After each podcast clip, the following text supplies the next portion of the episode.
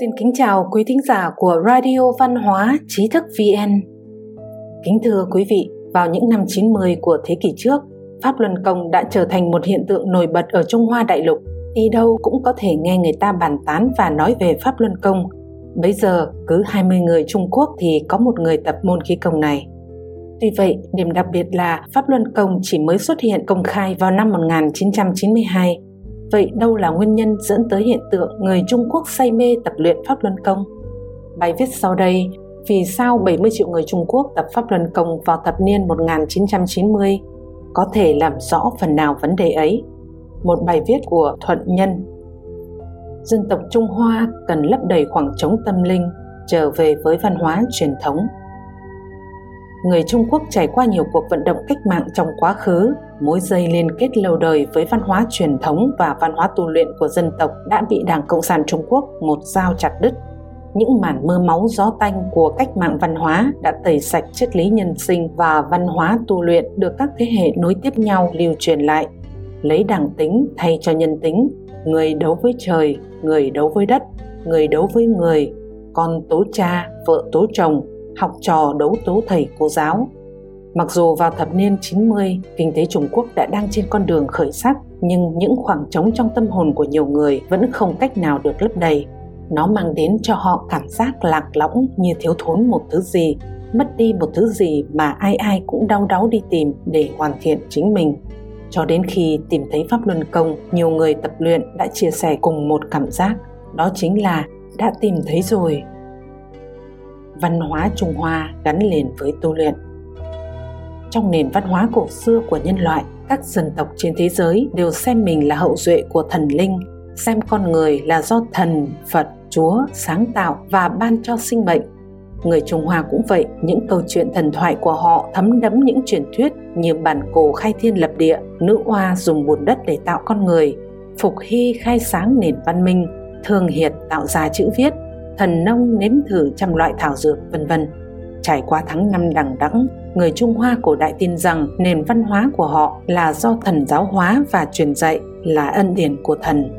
Những học thuyết lớn như thái cực, âm dương, ngũ hành, kinh dịch, bát quái được xem như triết lý của người cổ đại về vũ trụ, nhân sinh và vạn sự vạn vật cũng là những kiến thức nền tảng mà dân tộc Trung Hoa tôn sùng ứng dụng vào hầu hết các lĩnh vực từ trị quốc, quân sự, thiên văn, y học, trị thủy, địa lý đến tu luyện. Sử ký Tư Mã Thiên chép rằng Hoàng đế có đỉnh ngọc và sách thần trị vì theo luật của trời đất, hiểu hai cõi âm dương, biết lẽ sinh tử và tồn vong. Cổ sử còn viết, Hoàng đế đi tìm đạo, sau khi ngộ đạo thì vừa cai quản đất nước vừa tiếp tục tu luyện. Bởi ông là người tu luyện đắc đạo nên biết cai trị theo đạo trời, biết huyền cơ của sự sống và cái chết.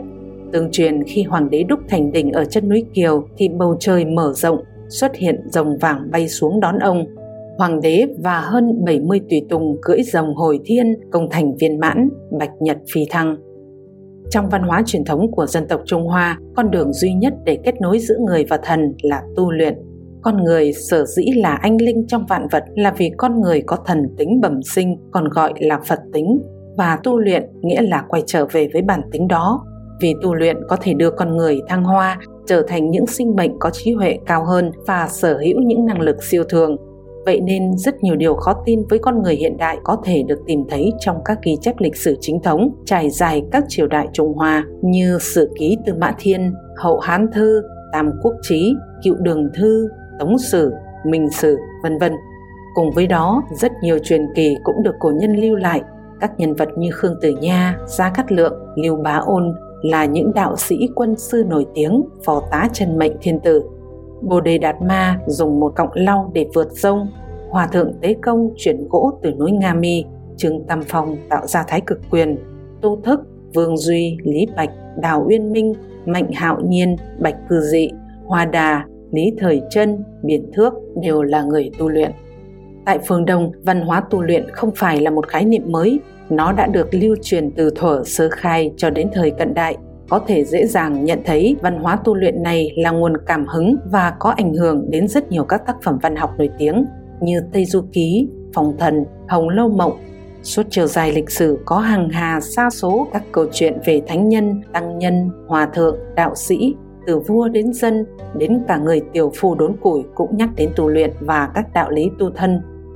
Cùng theo sự phát triển của xã hội nhân loại, tu luyện đã hình thành các bộ hệ thống để phổ cập ra dân chúng. Nổi bật ở phương Đông là ba nhà Phật, Đạo, Nho. Đạo gia giảng tu chân, trở thành chân nhân vô vi thanh tịnh, đắc đạo trường sinh có liên quan mật thiết với tu luyện thân thể con người. Nho gia giảng nhân nghĩa, lễ, trí tín, tư tưởng trung dung tạo ra một hệ thống xã hội để giữ cho một quốc gia hài hòa, thái bình và thịnh vượng. Nho và đạo có chung gốc rễ bởi nho giáo xếp kinh dịch là đứng đầu ngũ kinh, dịch thư thi lễ xuân thu.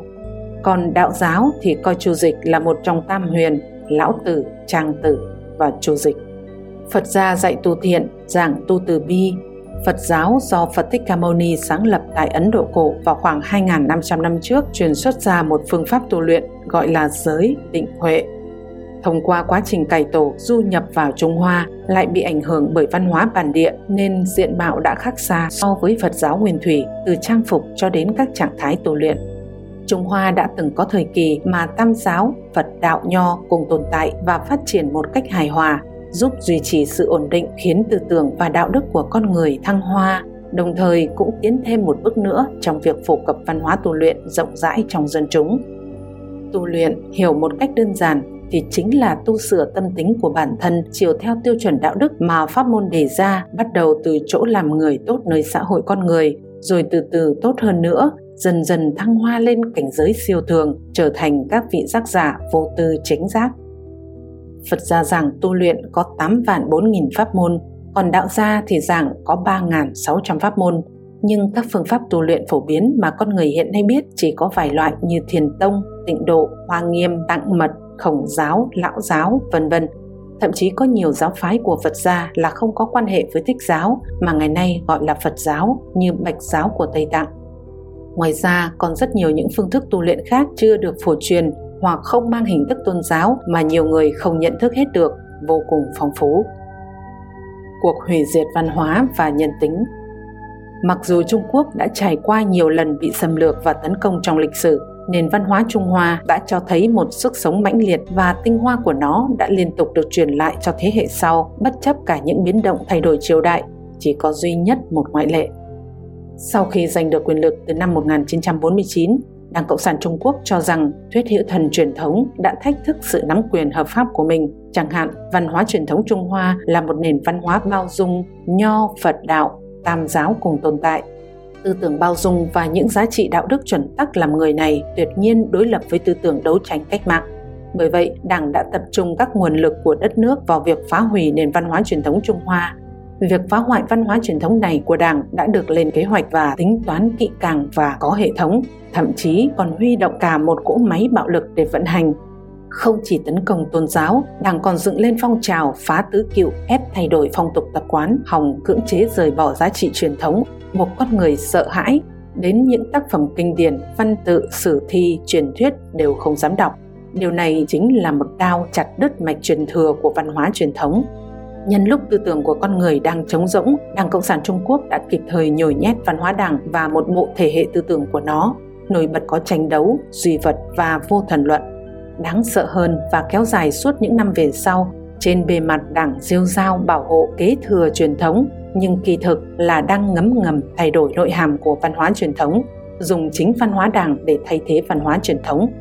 Đảng Cộng sản Trung Quốc đã cố ý làm nổi bật những phần đổi bại trong lịch sử của Trung Quốc. Những thứ đã xảy ra khi con người xa rời các giá trị truyền thống, nhấn mạnh vào việc tranh giành quyền lực trong nội bộ gia đình hoàng tộc, việc sử dụng các thủ đoạn và âm mưu hay việc thực hiện chế độ độc tài và chuyên quyền. Việc này khiến người đời sau lầm tưởng rằng xã hội xưa chỉ có những thứ xấu cần phải xóa bỏ. Trong khi đó, văn hóa Đảng Cộng sản Trung Quốc lại hoàn toàn phù hợp với phần phiến diện nêu trên, khiến cho Đảng Cộng sản Trung Quốc có thể sử dụng các ví dụ lịch sử phiến diện này để tạo nên ảo tưởng về một bộ chuẩn mực đạo đức phương cách tư duy và hệ thống lý luận. Bằng cách đó, Đảng Cộng sản Trung Quốc đã gây ra một ấn tượng sai lầm rằng bộ văn hóa Đảng Cộng sản Trung Quốc của nó là một sự kế thừa của văn hóa truyền thống Trung Quốc. Sau nhiều năm liên tiếp tiến hành các cuộc vận động chính trị và 10 năm kiếp nạn đại cách mạng văn hóa đủ mọi loại đàn áp bằng bạo lực làm bại hoại tôn giáo, thủ tiêu tín ngưỡng, thêm vào văn hóa đảng, giáo dục tuyên truyền thuyết vô thần, thế hệ trẻ sớm đã không còn tin vào Phật đạo thần nữa. Một thế hệ già chìm trong nỗi sợ hãi áp bức mà không ai dám lên tiếng trước những điều sai trái mắt thấy tai nghe. Kiến trúc truyền thống, di tích cổ, chùa chiền miếu mạo, đồ vật, văn vật đều bị hủy hoại. Mối quan hệ thiên nhân, thần nhân từng bước bị cắt đứt.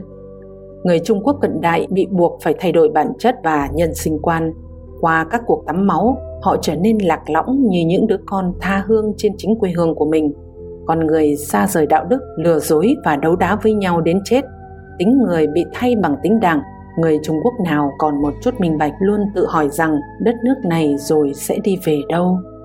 Sau đại cách mạng văn hóa và các cuộc vận động, người Trung Quốc hẳn là hiểu ra mình đã bị lừa. Họ không còn tin vào những điều mà đảng tuyên truyền về thiên đường nhân gian, về bình quân tuyệt đối nữa. Nhưng mặt khác, họ không thể hoàn toàn thoát khỏi văn hóa đảng. Nó đã trở thành một bộ phận của xã hội trở thành điều bắt buộc người dân Trung Quốc phải nuôi giữ để tồn tại và dẫm đạp lên nhau trong quá trình phấn đấu xã hội. Nhưng điều này tạo ra một khoảng trống tâm linh vô cùng to lớn. Sự xuất hiện của khí công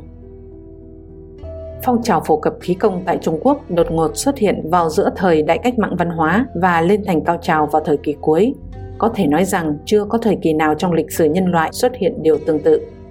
hàng nghìn môn khí công đột nhiên xuất hiện tạo nên một phong trào thu hút hàng trăm triệu người dân. Dù là lưu truyền thông qua khí công sư, mở lớp thuyết giảng hay cá nhân dạy cho nhau thì hình thức lưu truyền khí công thời đó vô cùng đơn giản.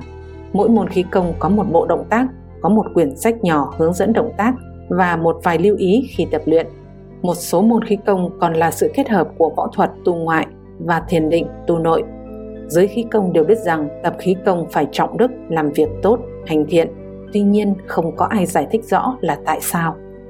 nhiều người nhầm tưởng rằng khí công là sản phẩm của con người hiện đại, dạy hô hấp tập thở, dùng để chữa bệnh khỏe thân. Tuy nhiên, rất nhiều môn khí công loáng thoáng có bóng dáng của đạo gia và phật gia trong đó. Những môn nổi tiếng nhất thì đều có lịch sử tu đạo tu phật như thái cực quyền, ngũ cầm hí, dịch cân kinh, vân vân. Kỳ thực, sự xuất hiện của khí công chính là sự cố gắng tiếp nối mạch truyền thừa văn hóa tu luyện cổ xưa dưới một hình thức khác. Một nguyên nhân quan trọng khiến khí công ra đời chính là cuộc đại cách mạng văn hóa tại Trung Quốc. Trong bối cảnh tư tưởng cực tàng nghiêm trọng, người ta đều tránh để không bị dán nhãn là mê tín. Bên trong kiếp nạn, nhiều môn phái đã lựa chọn hình thức không lưu lại giáo lý tu tâm, chỉ lưu lại động tác tu thân để truyền bá phổ cập bản thân từ khí công là lấy khí và công từ hai cuốn sách cổ Đan Kinh và Đạo Tạng ghép lại mà thành. Vậy là khí công xuất hiện. Những gì truyền xuất ra trong giai đoạn này tuy giới hạn nhưng lại rất phù hợp với mong muốn của người hiện đại luyện tập để chữa bệnh khỏe người. Dần dần trong tiềm thức nhiều người đã mặc định rằng luyện khí công chính là dùng để chữa bệnh. Lúc bấy giờ, mỗi buổi sáng tại các công viên, sân bãi, nhà xưởng, người ta bắt gặp hình ảnh rất nhiều người luyện tập những môn khí công khác nhau Ước tính đến đầu thập niên 1990, ở Trung Quốc ghi nhận có đến hơn 2.000 môn khí công xuất hiện. Sau đó cũng có rất nhiều sách báo và công trình nghiên cứu khoa học về các đặc tính siêu thường của khí công mà giới khoa học gọi là ngoại khí, (externality). Khi cuộc đại cách mạng văn hóa đã đi xa, nhà nước chấp nhận khí công và coi nó như một phong trào quần chúng. Tuy nhiên, những người tập khí công lâu năm đều băn khoăn một câu hỏi lớn, tập khí công có thể chữa bệnh nhưng rõ ràng họ có thể tiến tiếp lên nữa Rõ ràng khí công không chỉ dừng ở chữa bệnh nhưng vì sao không có ai chỉ dạy những điều cao hơn?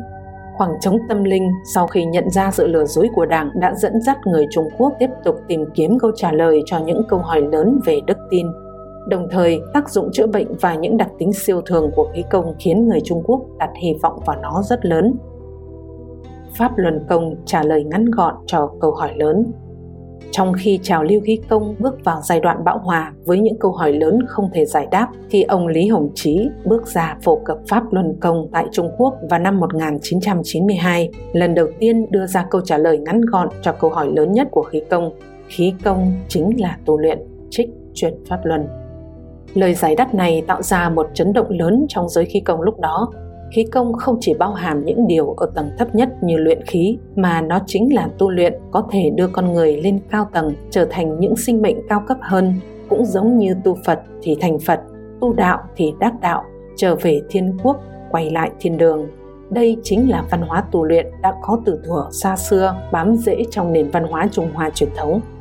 Vào thời điểm đó, có thể nói Pháp Luân Công là công pháp duy nhất được truyền xuất ra với hình thức khí công mà có đầy đủ một hệ thống lý luận tu luyện bên cạnh các bài tập luyện thân thể. Hoàn toàn khác biệt với các môn khí công khác vốn chỉ có một bộ động tác và một cuốn sách nhỏ hướng dẫn một vài nguyên lý cơ bản trong các bài giảng công khai của mình, ông Lý nhiều lần nhấn mạnh rằng môn pháp của ông không phải dùng để chữa bệnh mà là để tu luyện, giúp đề cao đạo đức con người, xem việc tu tâm tính, chiều theo đặc tính, trần thiện nhẫn là chính, là quan trọng hơn việc luyện động tác. Trong quá trình tu luyện, sự thăng hoa về tâm tính sẽ dẫn tới những biến đổi tất yếu về thể chất của người tập và việc lành bệnh khỏe thân này chỉ là điều thứ yếu, không phải là điều nên tìm kiếm ở Pháp Luân Công. Mặc dù ông Lý liên tục nhấn mạnh hiệu quả chữa bệnh chỉ là thứ yếu và người tập không nên mong chờ trị bệnh, nhưng Pháp Luân Công cũng nổi tiếng vì có các kết quả điều trị tốt cho người bệnh. Chẳng hạn, một trong các báo cáo tại hội nghị chuyên ngành tổ chức ở Chicago của Mỹ của Hiệp hội Ung thư Lâm sàng Hoa Kỳ ASCO vào tháng 6 năm 2016 cho thấy tập luyện Pháp Luân Công có khả năng chữa khỏi hoặc kéo dài sự sống cho người mắc bệnh ung thư.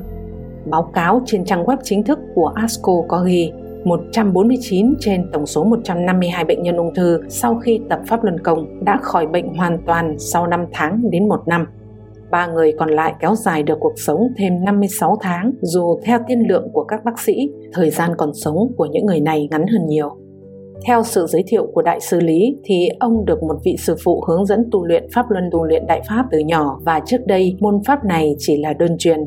Điều này đối với văn hóa tu luyện cổ xưa của dân tộc Trung Hoa thì không phải là một khái niệm mới.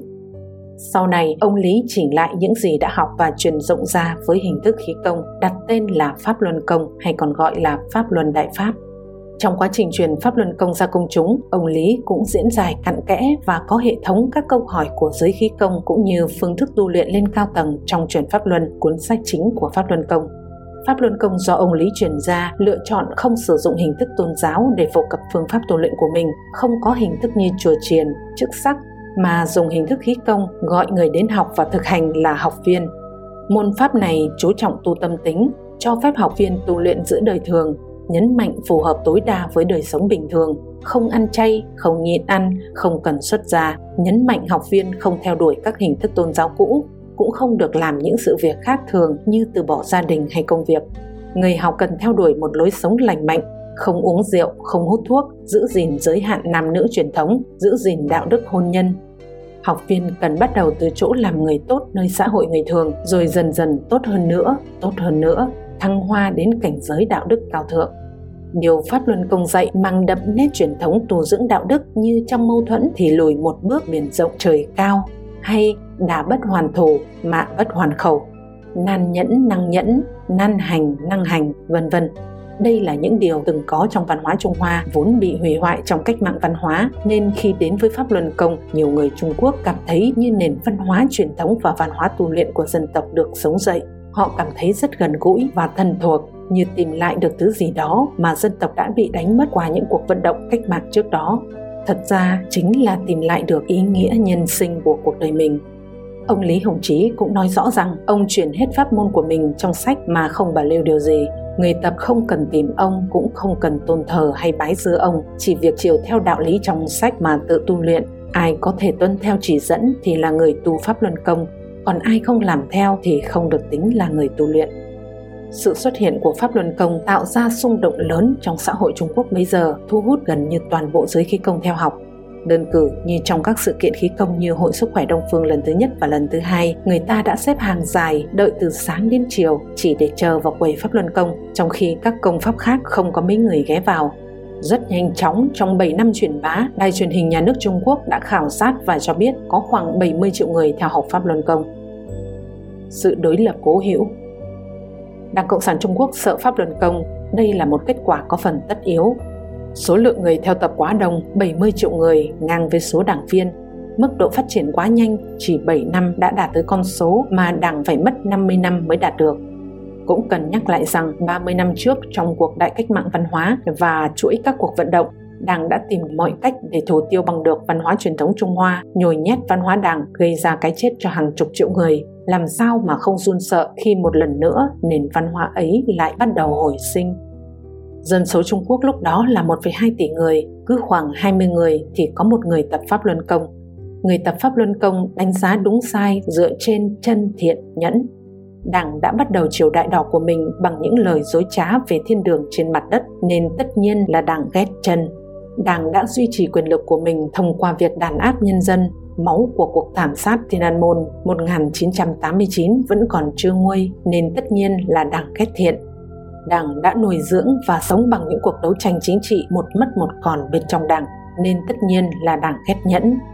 Chân thiện nhẫn dạy người ta làm người tốt tất nhiên sẽ là trở ngại cho việc duy trì văn hóa đảng. Cuộc đàn áp Pháp Luân Công cho thấy sự đối lập cố hữu về bản chất của Đảng Cộng sản Trung Quốc và văn hóa truyền thống Trung Hoa và càng bộc lộ ra bộ mặt của Đảng Cộng sản Trung Quốc. 70 triệu người bị đàn áp là khái niệm gì? Con số này vượt qua dân số của một quốc gia hành vi thu hoạch tạng từ người sống mà Đảng Cộng sản Trung Quốc thực hiện với người tập Pháp Luân Công cho thấy một sự thật rằng Đảng Cộng sản Trung Quốc là thế lực ma quỷ và tà ác nhất trên hành tinh này. Ngày nay, hơn 20 năm sau khi cuộc đàn áp bắt đầu, những người tập Pháp Luân Công trên toàn thế giới vẫn tiếp tục phơi bày tội ác của Đảng Cộng sản Trung Quốc một cách ôn hòa nhất có thể bằng cách kiện ra tòa, bằng cách phát tờ rơi, bằng cách xuất hiện trên truyền thông tại các nước phương Tây và một số môi trường cởi mở ở phương Đông như Đài Loan, Hàn Quốc, những hoạt động dân sự này là hết sức bình thường và phổ biến. Tuy nhiên, tại các nước độc đảng như Trung Quốc, trong môi trường có tính chất phòng bế, người ta có thể khó lý giải được điều này. Vì sao cứ phải nói về cuộc đàn áp? Vì sao cứ phải phơi bày Đảng Cộng sản Trung Quốc? Vì sao không tự tập luyện ở nhà cho khỏe người? Họ thường đặt ra những câu hỏi như thế Kỳ thực người tập Pháp Luân Công xem đây là một pháp môn tu luyện, không phải là một môn khí công chữa bệnh khỏe người. 2.000 năm trước, các tín đồ Kitô giáo đã kiên trì dưới sự đàn áp tàn bạo của đế chế La Mã để chứng thực đức tin và cảnh giới tâm linh cao thượng của mình. Họ coi đó như là sứ mệnh. Vậy nên nếu cần những tham chiếu nào đó để phần nào liễu giải về Pháp Luân Công thì chúng đã sẵn có trong văn hóa tu luyện của nhân loại. Quý độc giả có thể truy cập website tri thức vn.net để đọc được nhiều bài viết của chúng tôi hơn. Nếu việc truy cập khó khăn, vui lòng đổi DNS, cài đặt VPN hoặc tải ứng dụng đọc tin của trí thức VN vào điện thoại. Một lần nữa, xin cảm ơn sự đồng hành của quý độc giả. Xin chào tạm biệt và hẹn gặp lại trong các chương trình lần sau.